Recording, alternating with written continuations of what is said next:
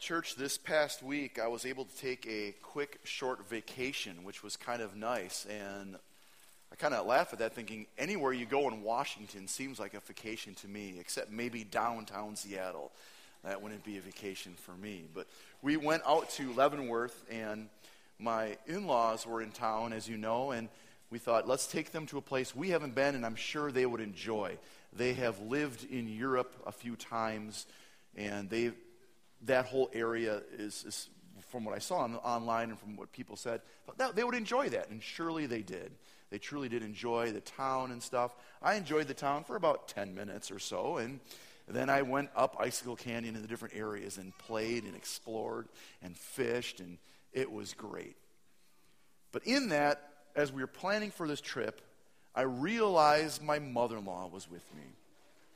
Now, some of you might laugh and go, oh, here's the phrase mother in law. And some of you that have mother in laws already go, oh boy, this could get interesting. But I thought, you know what? My mother in law is a great woman. And many times when we go places, it's my father in law that gets all the attention for obvious reasons. He's the doctor and he gets to teach and do all these great things. And there's my mother in law sitting with the kids and playing, and she enjoys that. But, you know, she kind of gets kind of not put off to the side, but she doesn't really get much because everyone, oh, Grant's here, great. Oh, and who are you? Kind of a thing. So I thought, you know, I thought it would be good to kind of pamper, take care of my mother in law, do something fun for her.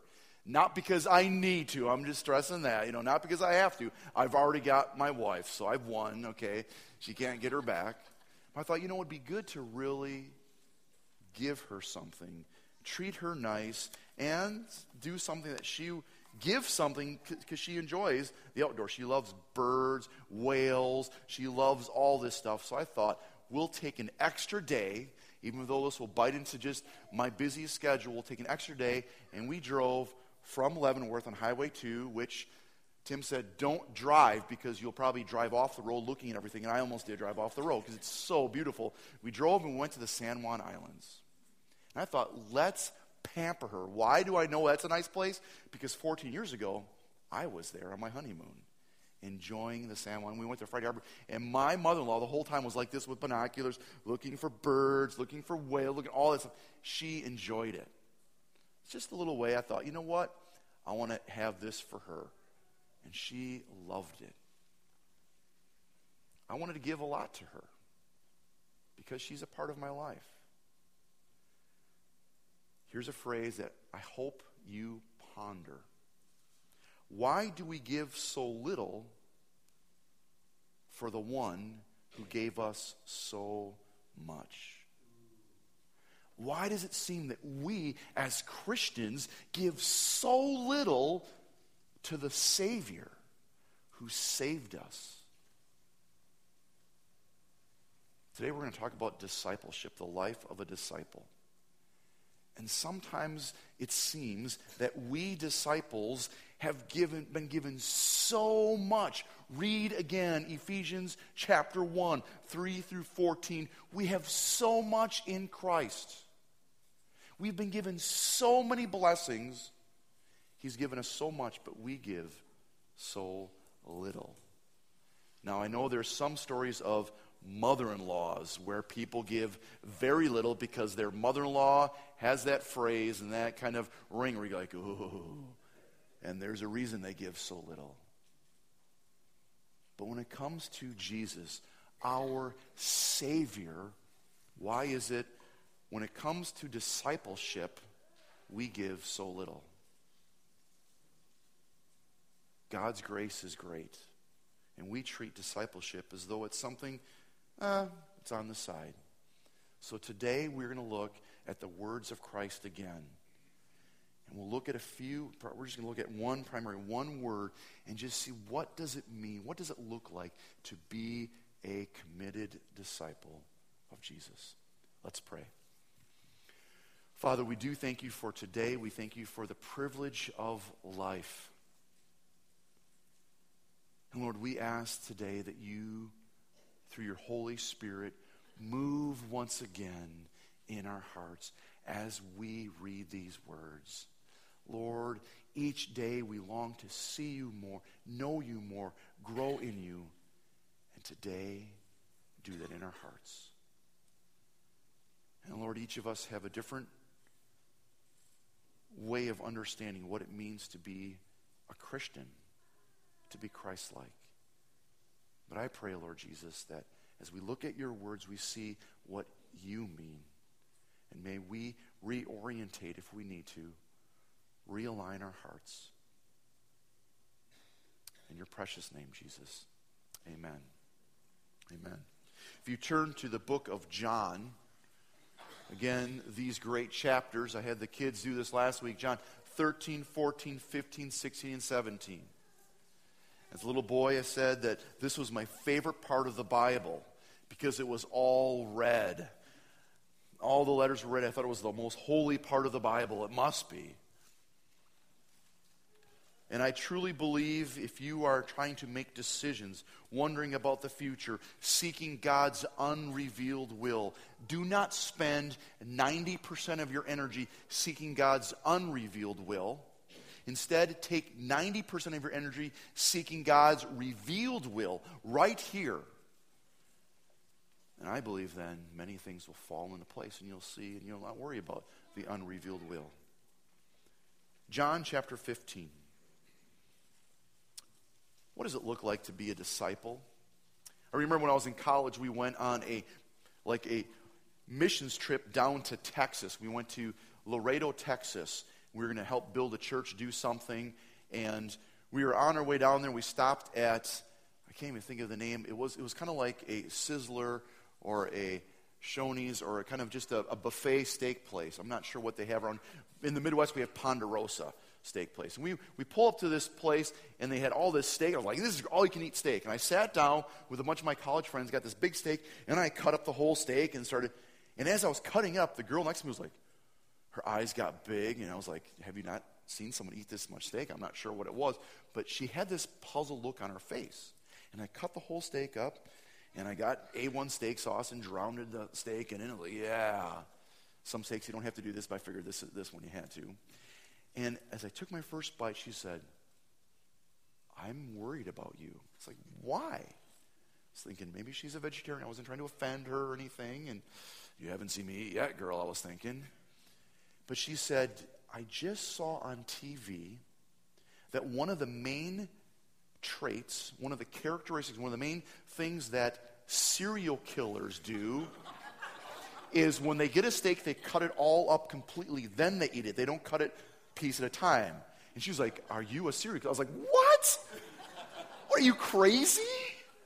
I said, Well, maybe if you saw me hunting, you would think that, killing all the deer or something, but no. She thought this is one of the traits, the qualities of a serial killer. You're cutting up. What is no? My wife was reading a book by one of her favorite authors, Francine Rivers. Some of you ladies know maybe know who that is. And she was reading in there and she said, Oh, there's, there's a line in here that reminded me of you. It was something about a warrior. It's true, it was about a warrior. And this warrior never needed someone to wake him up or something like it because he could always wake up whenever he chose to in the morning. And my wife's like, that's just like you. You don't need an alarm clock. You can just say, I'm waking up at 7.52. And I literally, it's weird. I have this alarm clock in my brain where I won't need an alarm clock and I'll wake up. I remember back in Wisconsin, I had to speak at a church. And I had to travel three hours to go there. I had to wake up at four in the morning. But the problem was, it was New Year's Day, and then that night, I was out all night till two. So I only got two. So two hours of sleep I was going to get. So I thought, I better set my alarm clock just in case I sleep in. I remember at 3.59, I woke up, because I don't need an alarm clock, because I'm a warrior, the book said. and I won't say this, but yes, it's a fictional book. Dang, you know. But I woke up at 3.59, because I have that quality of a warrior, and I watched my alarm clock turn to 4, and the alarm didn't go off. I'm like, hmm, why didn't it go off? I set it for 4 p.m. You ever do that? You're like, oh man, good thing I am a warrior. But do, does Pastor Cody really have the qualities of a serial killer? I pray not. But yet, I could take some time and we could theologically look at total depravity without the Holy Spirit. Never mind, we'll get that. Do I have the qualities of a warrior? Yes, I do. I can wake up at any time. What are the qualities, the characteristics of a Christian. You know, religion has its way of stamping and pressing and making us look and saying, this is what a Christian looks like. It would be very interesting for you to think about that and come with me overseas. We think a Christian is all about this, looks like this, talks like this, acts like this, performs like this, smells like this. And when you go overseas, maybe to a third world country like Bolivia, that may change your mind of what a Christian looks like. Because many of us look on the outside, we never look at the inner qualities. Or if you would come with me to China, the underground pastors, and then you'd see what are the qualities of a Christian. Well, gratefully, we can step away from religious institutions and we look at the words of Christ and see what he says. So let me read this passage here John chapter 15, starting with verse 4. Remain in me, and I will remain in you. No branch can bear fruit by itself, it must remain in the vine. Neither can you bear fruit unless you remain in me. I am the vine, you are the branches. If a man remains in me and I in him, he will bear much fruit. Apart from me, you can do nothing. If anyone does not remain in me, he is like a branch that is thrown away and withers. Such branches are picked up and thrown into the fire and burned. If you remain in me and my words remain in you, ask whatever you wish, and it will be given to you. This is to my Father's glory that you bear much fruit, showing yourselves to be my disciples. As the Father has loved me, so I have loved you. Now remain in my love. If you obey my commands, you will remain in my love, just as I have obeyed my Father's command and remain in his love. I have told you this so that my joy may be in you and that your joy may be complete.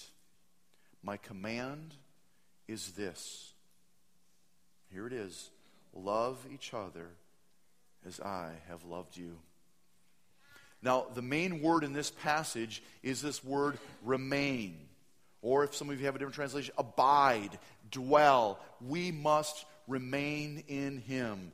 This is a command, but it's also the tense is ongoing. We each day, when we awake, we make a decision to remain, stay with, abide, dwell in Him. As I said last week, when I pray for you, pray for you as a church, and I pray for you individually, I often go to Ephesians chapter 3, 14 and following, where Paul says, I pray that Christ may dwell in your hearts, remain in your heart. This may surprise you, but my prayer isn't that, oh, may, may you come to Christ and that's it. It's not about you just coming to Christ. My prayer is that Christ may dwell in you. If you're a Christian, I don't just stop praying for you. Okay, you're a Christian, great. And we'll get to this later on here. Most people think, oh, I'm just a Christian and it's fine, I'm done check, it's over. No, I pray that Christ would dwell in you. You would remain and dwell and have this intimate relationship with Him. Remain. We are to grow in this relationship every moment. Then the next word we looked at, first one is remain or abide. The second one, obey. Obey. Obedience is so important. We obey His word. And it's interesting here that it's when he says, obey my words. It's not, when I looked, when I was translating this, I looked, it wasn't the word logos, like the word. It's obey my words, my declarations, what I uttered, what I said. Obey what I say. Now, I have four children, and obedience is very important, especially when we're near a street and it's busy my little one loves to just run all around, and we're trying to instill in her, obey my word. I have a certain way to say, stop, obey, listen, and they most of the time listen, but like kids, they don't. And then I say this obey quickly. Because you know how it is as kids are. They hear you, and they're like, okay, I'll get there soon as I meander this way. But delayed obedience is not obedience, right? Obey quickly. So I have to now say, obey quickly. Not just obey me, but obey quickly. Obey. And yes, sir. They come. Yes, dad. Okay, we're coming. But the problem is they don't always obey. Sometimes it takes the tone of my voice. I have one daughter who is, for some reason, deathly afraid of dogs. No matter what size they are, they could be a small, cute little pug, which some people call them cute, and that's, that's fine. It could be a large dog. She is deathly afraid of dogs, except maybe Romeo, a dog that some of you know. Whenever there's a dog in the area, I will say her name in a certain tone, and sh- she will light up and she will get right to my side and stand next to me because she knows that in that tone, she will obey me because there is a dog near. We are to be so quick to obey Christ's words. We are to obey. It's more than just words. I, I, thought about last week just having a whole sermon called More Than Words. Sometimes we just think, okay, I'll just obey this, obey this. It's the heart of the matter, as we saw what Jesus does in the Sermon on the Mount. It's just more than just words. These words are to abide in you. They're to be like that coffee you drink every day, some of you, and it stains in you, it stays with you. When we read His Word, they should just tattoo our souls, be ingrained in us. So here's my challenge for you this week I've asked you to read John 13, 14, 15, 16, and 17. So great they are. Now, this week, as you read, begin to write down his commands. Let your pen just start writing. Okay, here's a command of Jesus. Here it is, but don't write them. Let them soak in you and abide in you. And my prayer is that you have an intimate understanding and knowledge of what he commands and what he says. His words become our way of life and it shows. We don't do this as a performance, we don't do this to get something from Him. It should shine out and be a part of your life, and people will know. A couple weeks ago, a few of us went up to Mount Adams to climb it. On the way there, we stopped at Randle and we geared up, got some snacky foods, and we needed some some protein and stuff to kind of get her bodies ready for this. And as we went to the vehicle, we stepped outside of this little store, and this lady, I could see something in her face like she was kind of exasperated. She was, she was looking for someone, something, some help. So I kind of turned her way, and she said, Could you help me? I said, Well, yeah, how can I help you? She said, We just need our car jumped it's died, and we just, and I was like, well, I think we have some jumper cables. Let me go check. So we pull up the vehicle, and I had some jumper cables, and we, we jumped the car. And as this was happening, I see the gentleman that had the car, he was digging in his wallet. And I thought, oh, he probably wants to pay me for this. I was like, good, because I need money, right? and as we got done, I said, Oh, there you go. I'm glad you could help. He goes, Here, here, take this, take this. I said, No, I, I can't take that. He said, Oh, no, you have to.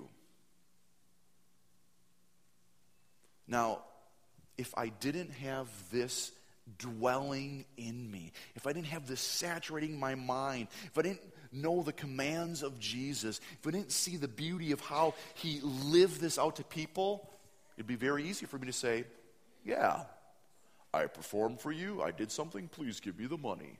I'd like a little bit more because I need. And I said, You know what? I said, Not just because I'm a pastor, but because I love Jesus, I can't take that money. This is a way that I can show love and care for you. But I went beyond that. I said, listen, we, us three guys, we're going to go climb this mountain. We're going to have plenty of time on our own. What are your names? Can we pray for you? Is there anything we can pray? And that guy said, I don't believe in prayer. And I said, Interesting. I bet you you were probably under your breath praying that someone would help you right now, and I show up, but, anyways, I didn't say that out loud.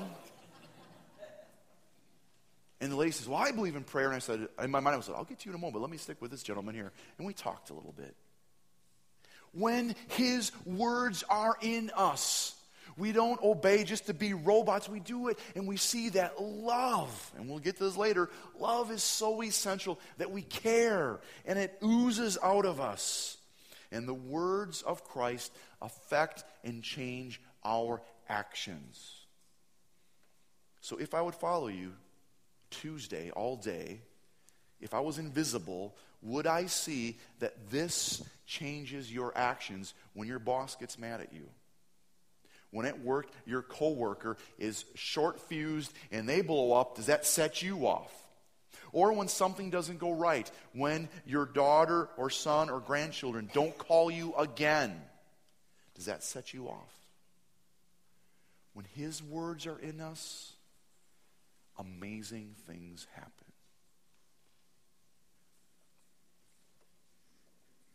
Here's what R.C. Sproul says. I love this. Our redemption is from the curse of God's law, not from our duty to obey it. Listen, we don't do this just to obey it and then we're redeemed. No, that's not the case. We are justified not because of our obedience to the law, but we are justified in order that we might obey his law. And that's why this week I want you to, in these five chapters, start writing down what are the commands of Christ? That I might obey those, not so I could be justified, because out of love we obey. And to love God is to obey His word. Amen? Obey. So remain, obey. Now the next word is this it's two words. Listen to this. Look at verse 4. We'll look at verse 4 and verse 8. Remain in me, and I'll remain in you. No branch can bear fruit by itself, it must remain in the vine. Neither can you bear fruit unless you remain in me. Look at verse 8. This is to my Father's glory that you bear much fruit, showing yourselves to be my disciples. What is a disciple? Disciple is one who remains, who obeys, and here it is, bears fruit. Jesus says a disciple is one who bears fruit, showing yourselves to be my disciples. I find this interesting. I was studying this this week. You can take a grapevine and you can cut it the branch off, cut one of the branches off from the main vine, and it will still grow for a short time. The green will still grow, the sun, photosynthesis. I started getting to it. I was like, that's too nerdy for me. Let me step away from that. But it will grow. It will grow, even if you cut it off. Green will grow a bit. But listen to this if you cut it off, it can never bear fruit. It may grow some green, but the fruit will never grow. One thing we cannot do is bear fruit ourselves. We are dependent on being connected to have fruit. So if you remain, one of the main things is you will bear fruit. You will bear fruit. What is the aspects of bearing fruit? One, we will be like Christ. We're called Christians, right? We are Christians. That means Christ like. We will be like Christ in our attitude, in our actions, in our mindsets, in our words, we will be like Christ. So, what type of fruit do you have? Is it Christ like? Do you walk like him? Do you look like him? Turn to Galatians chapter 5. Galatians chapter 5.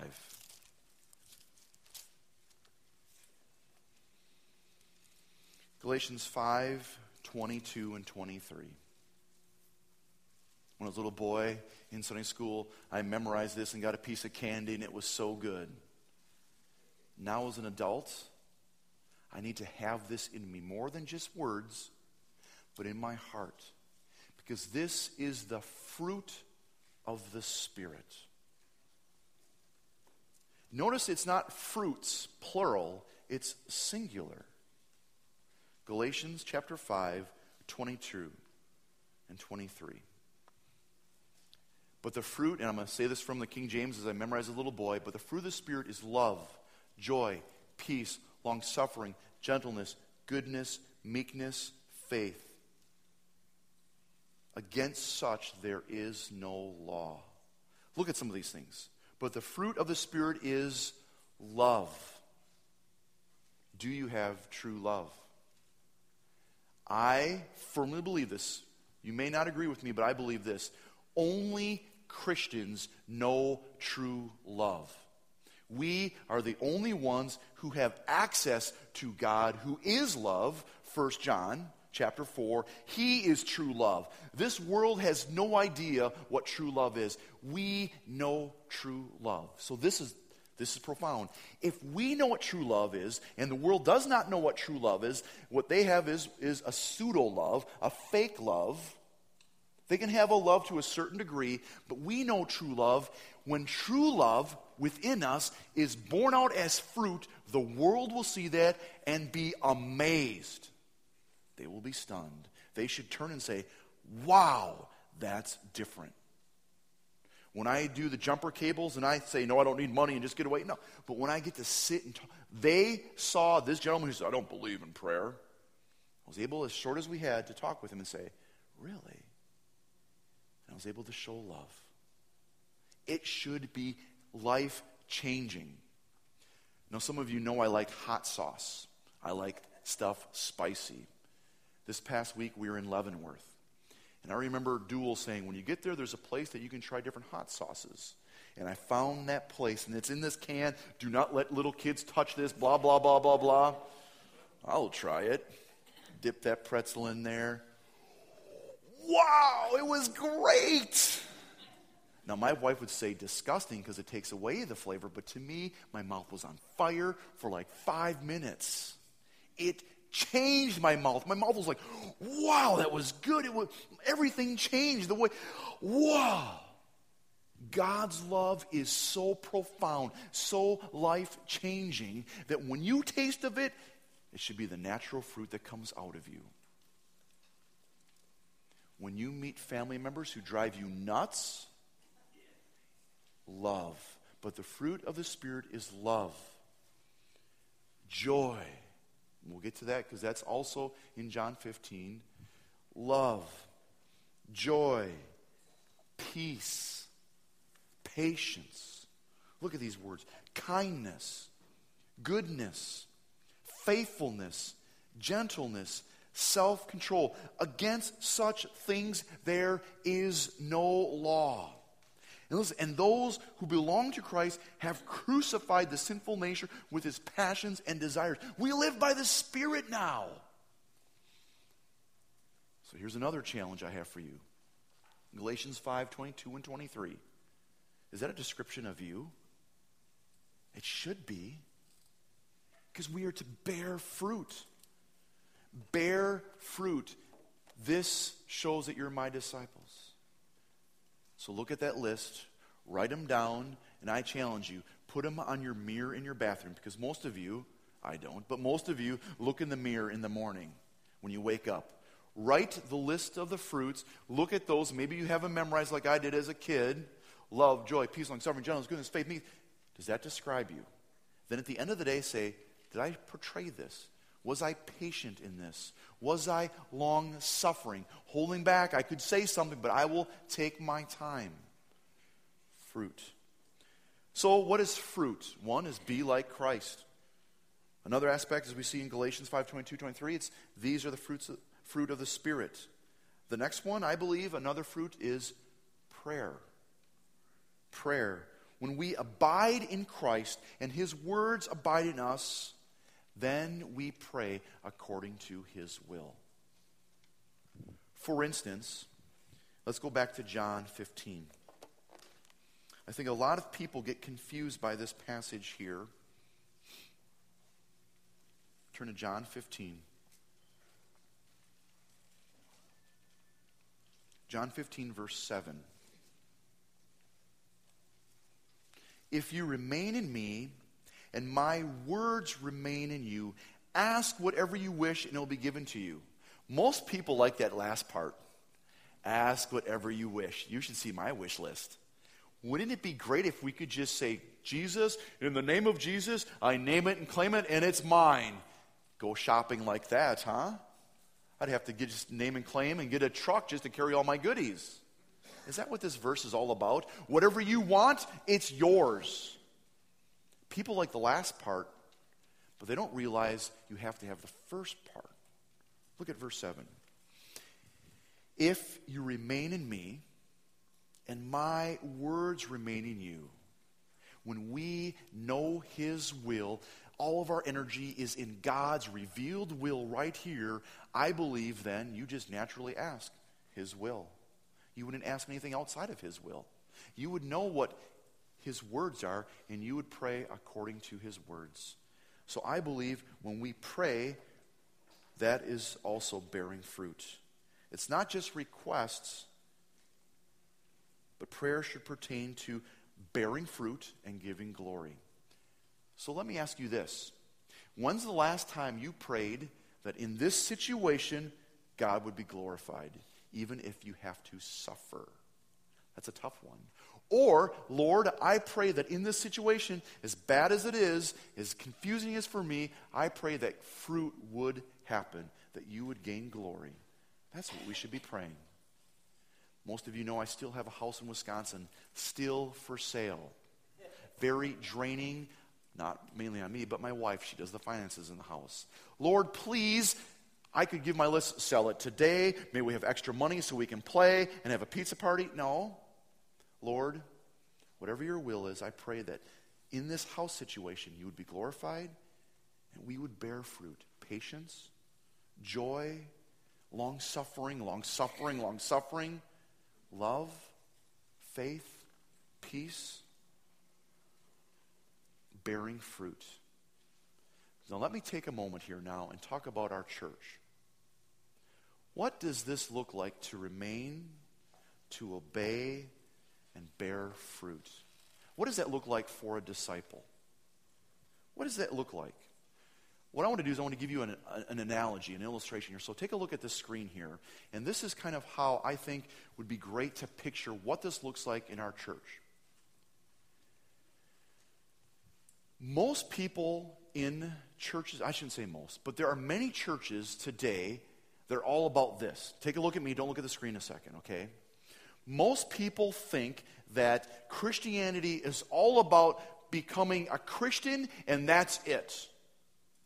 Let's become a Christian. Let's get a country club. Let's get this great place, and we'll just pat each other on our backs. And it becomes a museum for the saints instead of a hospital for sinners. I don't think that's the case. In fact, there are some churches, even in Kitsap, that are all about just getting converts and converts, and that's good enough. Remember what Jesus said, Matthew 28. Go and make disciples. Jesus didn't call us to make converts, he called us to make disciples, right? So here is how we as a church want to do this. Yesterday I went to a baseball game. We got to see the Mariners play the Brewers. I have a little smile there. As a boy who was born in Milwaukee, I want to see the Brewers play. It was great. It was interesting. Six innings into the game, there was only eight hits. That's a long game for little kids. We had a bunch of little kids around us. It's a long game. No runs, it is long. People get to first base, out, out, out, and then the, the little kids are like, what? How come they, they hit? They should have points. Here's the problem. Some churches are all about stacking up hundreds of people on first base, become a Christian, but that's not a point in the game. Jesus didn't call us to make converts, he called us to make disciples. So take a look at this chart here we got. The first base would be membership into God's family. When you become a Christian, you are now a part of His game. You're on the journey that He has planned for you. You are now a member of His family. That's the first base. Again, so many churches think that's all you should do. That's not the way it should be. Evangelism is only a base hit in this analogy. You cannot, with a game like that, win the game with men on only first base. Discipleship is getting people around the whole thing. So take a look. It's membership. Here we become a member of God's family. And that's where many of you are at. Look at the second base. You can laugh with me, all these M's here. The next one is maturity. We as a church want to grow deep. Often I'll meet different people, different pastors. People ask, hey, how's the church growing? And I'll say, we're growing deep. My goal is to grow deep. Again, I don't want to just be stuck in the mindset, let's just grow this church with tons of people, have tons of people. We could have hundreds of people here. But if we're not deep, we're missing out. The second base is growing deep. And my job as a pastor, your, your under shepherd, as your shepherd, is to feed the sheep, right? My job is to feed you, to grow deep. The second base is maturity, discipleship. You're growing to be more like Him. The third base would be ministry. And this is where our church is at now. What are the gifts that we have in here that we can find your area to serve and to grow and care for each other? Second base, you develop your relationship with Christ, you grow in Him, you anchor yourself, but now you're beginning to see where God has gifted you, called you, and we care for one another and we serve one another. Take a look back at Acts chapter 4. Read the passages we prayed for Placido. Acts chapter 4.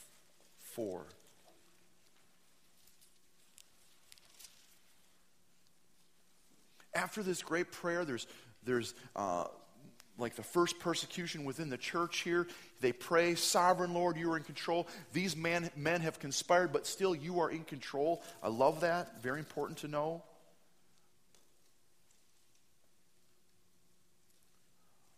Look at verse 32. This would be second and third base in this little illustration here. All the believers were one in heart and mind. No one claimed that any of his possessions were his own, but they shared everything they had. With great power, the apostles continued to testify to the resurrection of our Lord, Lord Jesus, and much grace was upon them. There were no needy persons among them. For from time to time, those who owned lands and houses sold them, brought the money from the sales, and put it at the apostles' feet, and it was distributed among anyone who had in need. Christianity is not me, me, me. Christianity is he, he, he. God number one, God number two, He's number three, number four. Then we care for our family and those in the church. Then take a look at this base again. We got membership into God's family. Then you begin to grow deep, and then you begin to learn what your gifts are. Or, as if you look on our website, the three phrases we have kind of describing our church Crossway Church is about knowing, growing, and showing. That's what we want to do as a church. And then the last one is make disciples. We are called to make disciples. Because so many churches, think about it, maybe you know some, they're all about getting hundreds of people on first base, but not a single point in the game. Jesus said, Go make disciples, teaching them everything I have commanded. Make disciples.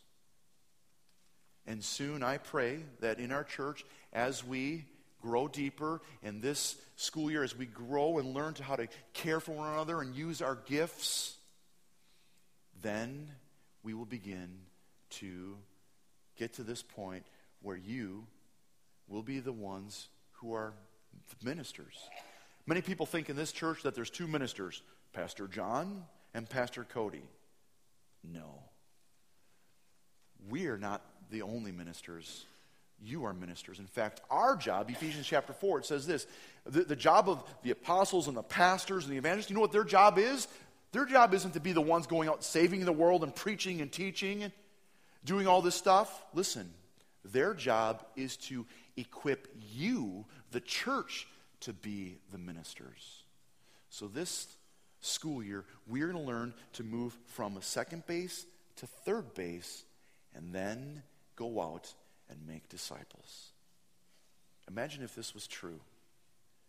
If we would be a church that would move beyond first base, bear fruit, grow deep, learn to pray, learn to follow His will, His word, obey Him, and bear fruit.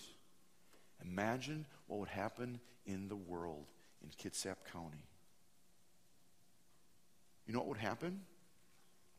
Glory. We would magnify Him. Take a look at the middle there.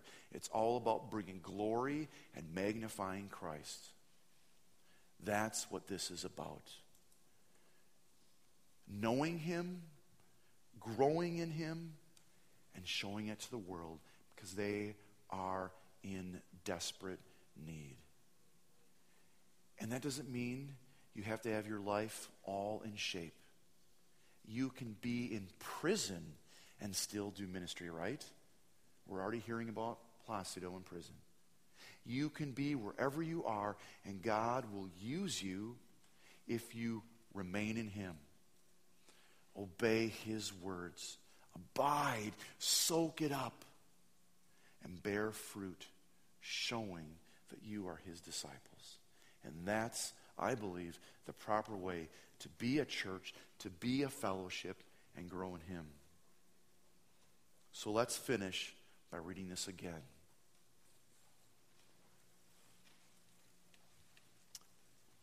Remain in me, and I will remain in you. No branch can bear fruit by itself, it must remain in the vine. Neither can you bear fruit unless you remain in me. I am the vine, you are the branches. If a man remains in me and I in him, he will bear much fruit. Apart from me, you can do nothing. If anyone does not remain in me, he is like a branch that's thrown away and withers. Such branches are picked up and thrown into the fire and burned. If you remain in me and my words remain in you, ask whatever you wish and it'll be given to you. Here it is, verse 8. Get this in you. This is to my Father's glory that you bear much fruit, showing yourselves to be my disciples. As the Father has loved me, so have I loved you. Now remain in my love. If you obey my commands, you will remain in my love, just as I have obeyed my Father's command and remain in his love. I have told you this so that my joy may be in you and that your joy may be complete. My command is this love each other as I have loved you. So, church, what do you give? What do you live? What do you bring to the God who gave so much?